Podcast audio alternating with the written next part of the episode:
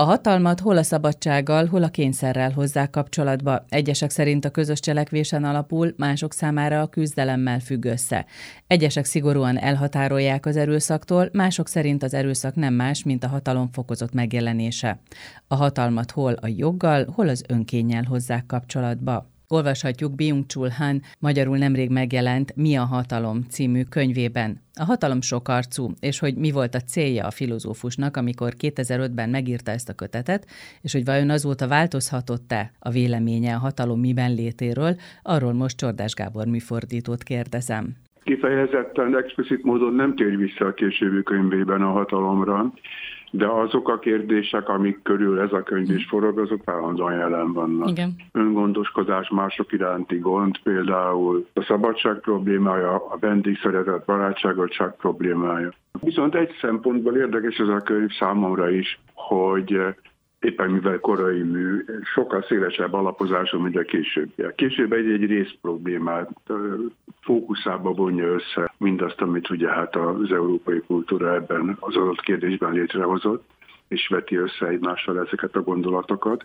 Itt egy nagyon nagy fogás, tehát ez a hatalom probléma az egyik legnehezebb és legnagyobb kérdés a a filozófiának, és ez látszik is, hogy terjedelme is kétszer akkora, mint a többi könyvé. Máskor is mindig idéz filozófusoktól, vitatkozik velük, de most itt Hán fölvonultatja, hogy a hatalom különböző aspektusairól ki mit gondolt a filozófia történetében, nem? Annyira összetett a kérdés, és annyira sok aspektusa van, hogy nagyon sok nézet és vélemény jött már létre erről, és ezekkel ő próbál számot vetni. Az az érzésem, mintha egy ilyen sztereotípiát is lebontana ez a könyv, amit gondolunk, hogy sokszor az erőszakkal, az önkényel, a diktatúrával kapcsolatban emlegetjük a hatalmat. Tehát, hogy mindig valami negatív kontextusba helyezzük, és mint hogyha ezt ő nagyon szeretné eloszlatni. Tulajdonképpen ebben a könyvében a lehetetlenre vállalkozik ahogy az emberi gondolkodás is lehetetlenül vállalkozik a hatalommal kapcsolatban, megpróbálja a hatalmába keríteni a hatalmat, ami nem olyan lehetséges. Itt nagyon jellemző és nagyon pontos, és mutatja, hogy mennyire tisztában van a vállalkozásának a kivitelezhetetlenségével. Az előző utolsó mondata, amiben Niklas Lumára hivatkozva azt mondja, most citézem, a hatalmat tehát alapfokon olyannak fogjuk tekinteni, mint amely azon a körülményen alapul, hogy nem tudjuk pontosan voltak éppen miről van szó. Azért ez az alaphangja és a felütése a könyvnek.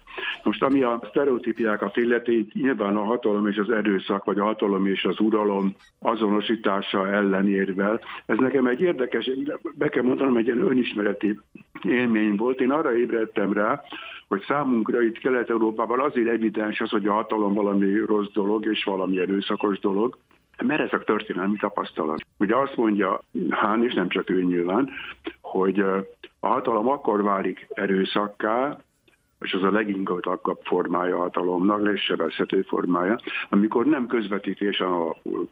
Na most a kelet-európai társadalmaknak a lényegi vonása az, hogy nincsenek, hiányoznak a közvetítések. Nyugat-Európában ahol az emberek közötti viszonyokat, azt, hogy az emberek kire hallgatnak, mit fognak csinálni, kinek az elképzeléseit váltják valóra, az nem egy közvetlen ráhatáson alapul, hanem számtalan közvetítésen, intézményeken, körökön, struktúrákon, különböző szabad egyesüléseken keresztül jön létre ezek a közvetítések. Uh-huh. Most ezek nincsenek. Tehát Kelet-Európában a hatalom, vagy a hatalom birtokosa, mondhatnám hogy szintű, hogy rá kényszerül arra, hogy erőszakkal hajtassa végre az akaratát, mert nincsenek meg azok a konszenzuális körök, amelyek magukévá tehetnék az ő szempontjait, és, és mint saját szándékot vagy akaratot hajtanák végre. Ez nagyon érdekes. Szerintem a nyugat-európai ember meg nem elsősorban az erőszak jut hezébe a hatalomról, vagy talán nem, nem tudom, valószínűleg nem. Hát meg például nem feltétlenül az ellenállás. Ugye itt szó esik a könyvben arról, hogy hogy, hogy a hatalom nem azt jelenti, hogy nagy az ellenállás vele szemben, hanem valójában arról szólna, hogy a, az alávetettek azok egy nagy igennel válaszoljanak a hatalom szándékaira. Ez ennél ravaszabb kérdés. Tehát ő azt mondja, és azt mondja, hogy igaza megint mindig másokra hivatkozva vezet le egy-egy gondolatot. Azt mondja, hogy az ellenállás lehetősége nélkül nem létezik hatalom. Ami azt jelenti, hogy a hatalom a szabadságot feltételez. Az más kérdés, hogy a hatalom gyakorlása vagy megvalósulása az nem az ellenállás alkalmazásán, hanem annak az áruledítételén, attól eltekintésen alapul. Tehát az ellenállás összekapcsolása a hatalommal az így minden körülmények között érvényes összefüggés, és éppen, éppen ez az, ami megint a mi gondolkodásunktól megint távol eső felismerés, hogy a hatalom szabadságot feltételez.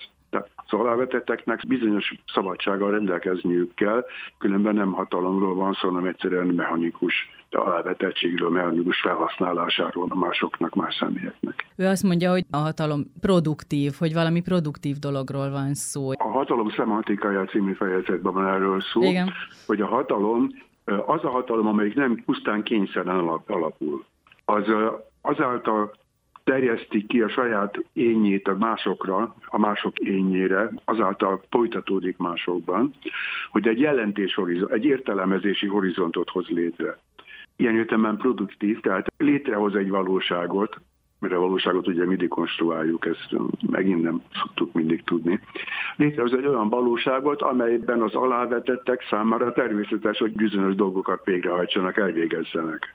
Most ez a jelentés sorozatban az értelmezési horizontnak a létrehozása, ez egy produktív dolog. Tehát tulajdonképpen a hatalom az, amit tulajdonképpen belegondolunk, az, hogy mit gondolunk a világról, mit gondolunk magunkról, az egy értelem horizont függvénye. Az annak a függvénye, hogy mit tanultunk el, mit, mivel kapcsolunk össze, ezek mind tanult dolgok, és ezeket egy hatalmi központ hozza bizonyos értelemben létre, vagy egy hatalom igényei hozzák létre, és ilyen értelemben mindig egy hatalmas szférájában vagyunk, és az, és az a szféra mindig produktív szféra, mert létrehozza a valóságunkat. Picit nehéz követni, elismerem, de az egész könyv tele van ilyen nehezen követhető, de szerintem érvényes gondolatokkal. A hatalom kialakulása, a nyelv és a hely a Föld összefüggésében is érdekes, szóval, hogy erről is lehetne beszélni, mert az ember erről például egyáltalán nem gondolkodik. Szó van a globalizációról, az online térről, és, és arról, hogy azért ez jelentősen megváltoztatta az eredeti elképzelés, vagy mondjuk egy korábbi filozófus elképzelését a hatalomról, nem? Hogy megváltozott a tér. Igen, ez a lokalizáció mm. problémája, hogy a hatalom az mindig egy hely, helyhez kötött, egy hely elfoglalásával függ össze. Ami azt is jelenti, hogy annak a megszabadítása szabásával, hogy mi nem tartozik már a helyhez. Tehát a hatalom olyan értelemben lokalizál, hogy kizár. Most abban a pillanatban, amikor a hatalom helyhez kötött, akkor ennek a helynek nagyon nagy jelentősége van, mert a hatalom önközpontú és egy központba gyűjt mindig össze. Most ennek a központnak valahol lennie kell. És ennek a központnak egy nagyobb terület alá kell, hogy rendelődjön, ahonnan összegyűlik minden ebbe a központban. Probléma ott kezdődik majd nyilván, amikor a nemzetállamok leáldoznak, mint ahogy a mikorunkban leáldoznak, és ezzel a területhez kötött hatalomgyakorlásnak egyre kisebb a jelentősége. És egyre nagyobb lesz a jelentőségük az olyan hatalmi struktúráknak, például a nemzetközi koncerneknek, a nemzetek fölött együttműködés különböző szervezeteinek, amelyeket ilyen értelemben nem lehet földiként, nem földfelületén nem lehet lokalizálni. Mm. Most erre mondja Hán azt, hogy a hely akkor is fontos, ha nem terület, akkor is fontos, mert vannak elvont terek. Van például ugye a legkézenhetőbb az internet, a, a világháló tere. Ott kell helyet, online kell területet foglalni, és ott is folyik egy verseny a területek elfoglalásáért mert ott is a hatalom központjai jöhetnek és jönnek létre. Vagy egy másik ilyen tér, ami szintén nem geográfiai tér, a piac, a világpiac. És a piac is egy olyan tér, amiben teret, területet kell foglalni, helyet kell foglalni, biztosítani, hogy a központjai létrejöhessenek. Helyek kellenek a, piacon belül és a piaci téren belül is, ahol össze lehet gyűjteni egy központba a dolgokat, és megképezni a hatalmat. A hatalomról nem csak mint politikai hatalomról beszél, hanem az egyén személyes hatalmáról. Ami a politikát illeti, hát most attól függ, hogy a politikán mit értünk. Uh-huh. Mert a politikán a pártpolitikát, meg az országok irányítását értjük, akkor valóban hát messze nem csak ott van szerepe hatalomnak. De a politikát az eredeti értelmében értjük, hogy a polisz fogalmából levezetődik, és ahogy ugye Arisztotelésznél szerepel, az ugye az emberi közösségek, az emberi együttélés probléma rendszerét jelenti. És abban a pillanatban a szerelem is politika. Mert ott is két ember viszonyáról van szó, amit valamiképpen szabályozni kell, vagy amit szabályozni próbál az ember, és vagy sikerül, vagy nem. Mennyire gondolkodnak különbözően azok a filozófusok, akik megjelennek itt a könyvben, tehát Hegelt, Nietzsét, az előbb Luhmann említette? Hát nekem az az érdekes ebben, és Hannak a könyvében mindig ez nyűgöz le, hogy így mondjam, hogy egészen különböző irányokból induló mm-hmm. gondolkodók gondolataiban felfedezi a közöset, vagy az, hogy nagyon gyümölcsöző módon lehet egymásra vonatkoztatni őket, és több minden kiderül róluk akkor, hogyha összeveti őket, nagyon különböző irányból induló gondolkodókat. Nekem ebben a könyvben a legérdekesebb, meg kell mondanom, az volt, ahogy a, ez a hatalom etikája című fejezet, ahol elkezd küzdeni azzal a kérdéssel, hogy lehetséges-e etikus hatalom. És itt tulajdonképpen Foucault-nak van egy nagy kísérlete arra, hogy valamiképpen megalapozza a hatalom és etika kapcsolatát, de van Derridának is egy helyen nyilatkozik, hogy Derridára, de Derridának nagyon komoly kísérletei vannak e- ebben a vonatkozásban. De nekem az volt a megkapó és a nagyon érdekes, és annak az alapvető elfogulatlanságát mutatja egyébként, hogy nem hagyja magát befolyásolni a, még a filozófiai közvélekedéstől se, hogy a végén a könyvet Nietzsche-vel fejezi be, és Nietzsche-nél találja meg azt a azt a túllépést a hatalom önközpontúságán, öngondoskodásán, amiről kimutatja, hogy Foucault-nál tulajdonképpen hát meglehetősen átgondolatlan gondolatmenettel alapul, tehát nagyon érdekes dolgok derülnek így ki a filozófusokról. Hát Nietzséről teljesen más képet kap az ember ebből a könyvből, mint ahogy ez a, akár a filozófiai köztudatban is él. Van egy ilyen kérdés a hatalom metafizikája a fejezetben, hogy miért vozódik az ember a hatalomgyakorláshoz, és aztán azt írja, hogy Foucault szerint ez egy stratégiai játék, tehát a játékot behozza, és aztán nem sokkal később arról van szó, hogy Nietzsche szerint viszont minden csak nem játék a hatalom. Hát ez ugye ez, amit a, én mondtam, hogy ahogy a Foucault megpróbálja eltizálni a hatalmat, uh-huh. az annak a része Foucault-nál, hogy egy ilyen valóban a játék felé mozdul el, és azt mondja erre Hán, és nyilván igaza is van, aztán nem is kell ott neki nincsére hivatkoznia, hogy a bizonytalanság tényezője benne van a hatalmi játszmában is, mint a, mint a játékban, de a játéknak egész más a tétje. Tehát itt a tét nagyon erősen megkülönbözteti egymástól a hatalmat és a játékot. És ez a játékos hatalom elképzelés, ez nem igazán stimmel. Az öngondoskodásra visszatérhetünk, hogy ez alatt mit kell érteni, mert, mert szerintem ugye a közbeszédben egészen más módon használjuk az öngondoskodás kifejezést. Az öngondoskodás az egy ilyen fogalmi ellentétpár egyik részeként merül föl, ez a, azt mondja, hogy ez is Nietzsche-re megy vissza eredetileg. Ugye az öngondoskodás és a mások iránti gond, amelyek azért zárják ki egymást, mert ugye az öngondoskodás az a hatalom birtoklóját jellemzi, a hatalom mindig önközpontú, mert a hatalom összegyűjt, hogy ugye Heidegger hasonlatával egy ilyen láncsahegybe gyűjt össze mindent a hatalom. Most ez az összegyűjtő jellege a hatalomnak, a centrális jellege, a központi jellege, középpont képző jellege, ez mindig az énen belül van, tehát az énre vonatkozik, ez az önközpontúság. A mások iránti gond pedig ezzel szemben nyilván az etikai követelmény lenne.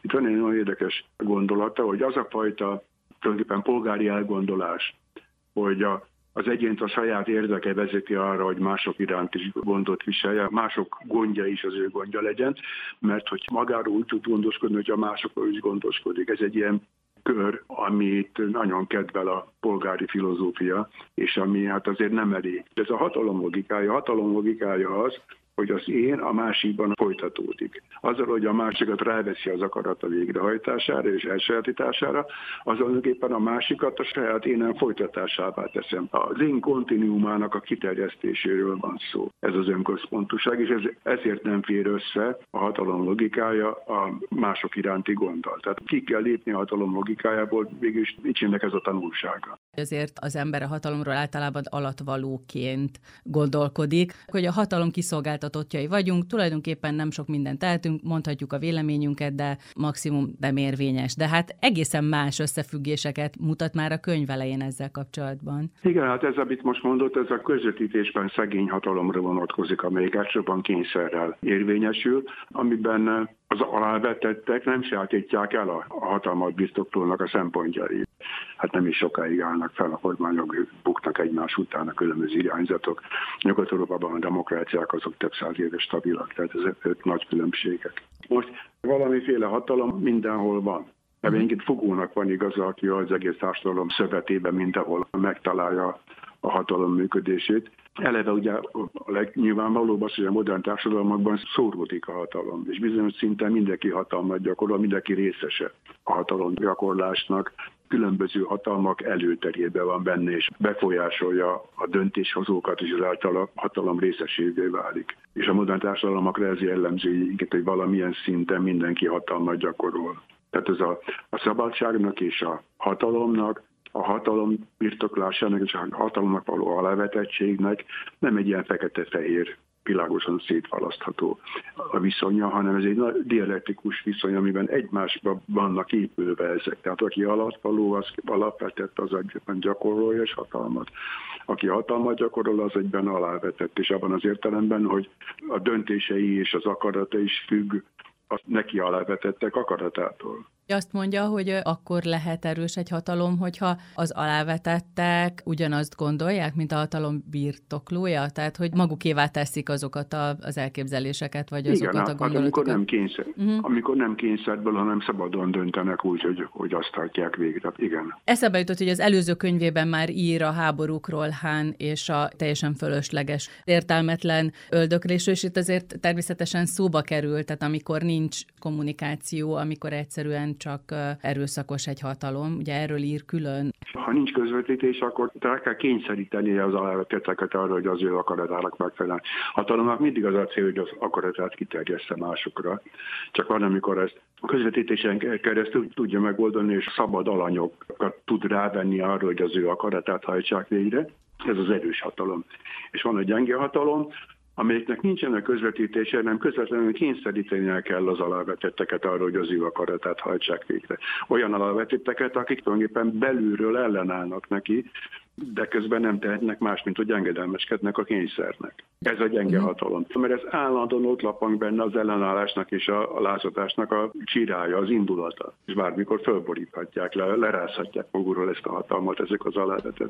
És ilyenkor ez a fenyegetettség az, ami működik, tehát hogy folyamatosan fennáll a fenyegető légkör, hogy bármit tehet. Igen, és szankciókat kell kilátásba helyezni, és azok a szankciók azok, amik rákényszerítik a szaláveteteket arra, hogy nem az ő akaratukat, hanem más akaratát végrehajtsák. Igen. A mai olvasónak ön szerint mit ad ez a könyv? Nyit-e új irányokat? Ugye ő mindig megpróbál szemléletformáló lenni Hanna könyveiben. Ez a könyv abban a szempontból roppant érdekes valóban, hogy egy nagyon elterjedt összfelfogással keveredik vitába, kezd el vitatni, és nagyon eredményesen szápolja meg ezt ugye a hatalom és az erőszak összefüggésének, és ez a hatalom szimplifikált, és szerintem tipikusan kelet-európai felfogásával vitatkozik, és ez nagyon tanulságos. Tehát ez azért is ajánlanám mindenkinek, mert ez egy, hogy mondjam, egy ilyen felnőttebb hozzáállás a hatalom kérdéséhez. Mert a mi hozzáállásunk, az eredeti hozzáállásunk az olyan, mint a kamaszoké tehát egy ilyen lázadó, lázongó, de igazából nem szabad személynek a tipikus reakciója, hogy mi a hatalmat fölfogtuk, fölfogjuk itt Kelet-Európában, és a felnőtt hozzáállása az észreveszi azt, hogy a hatalom mennyire alkotóeleme, strukturális alkotóeleme a világunknak, és mennyire mások az igazi összefüggései, mint amit mi a pusztán a politikai hatalommal való állandó konfrontáció miatt hajlandók vagyunk felfogni. Lehet, hogy furcsa kérdés, de megnyugtatóbb ez, hogyha próbáljuk így látni, ahogyan mutatja? Hát nem tudom, megnyugtatóbb, minden esetre, tehát egy felnőttebb álláspont, uh-huh. egy produktívabb álláspont. Ez nem pusztán egy szemlélődés kérdés, hanem a hisztériából kell kilábalni, uh-huh. leszokni. És a Hán nagyon jó pedagógus ehhez. Tehát Hán érdemes olvasni, hogy az ember rájöjjön arra, hogy távolságot teremtsen a saját hisztérikus reakcióihoz. Csodás Gábor műfordítóval beszélgettünk Byung Chul Han Mi a hatalom című könyvéről. A kötetet, ahogyan a szerző filozófus korábbi könyveit is, a Tipotex kiadó jelentette meg.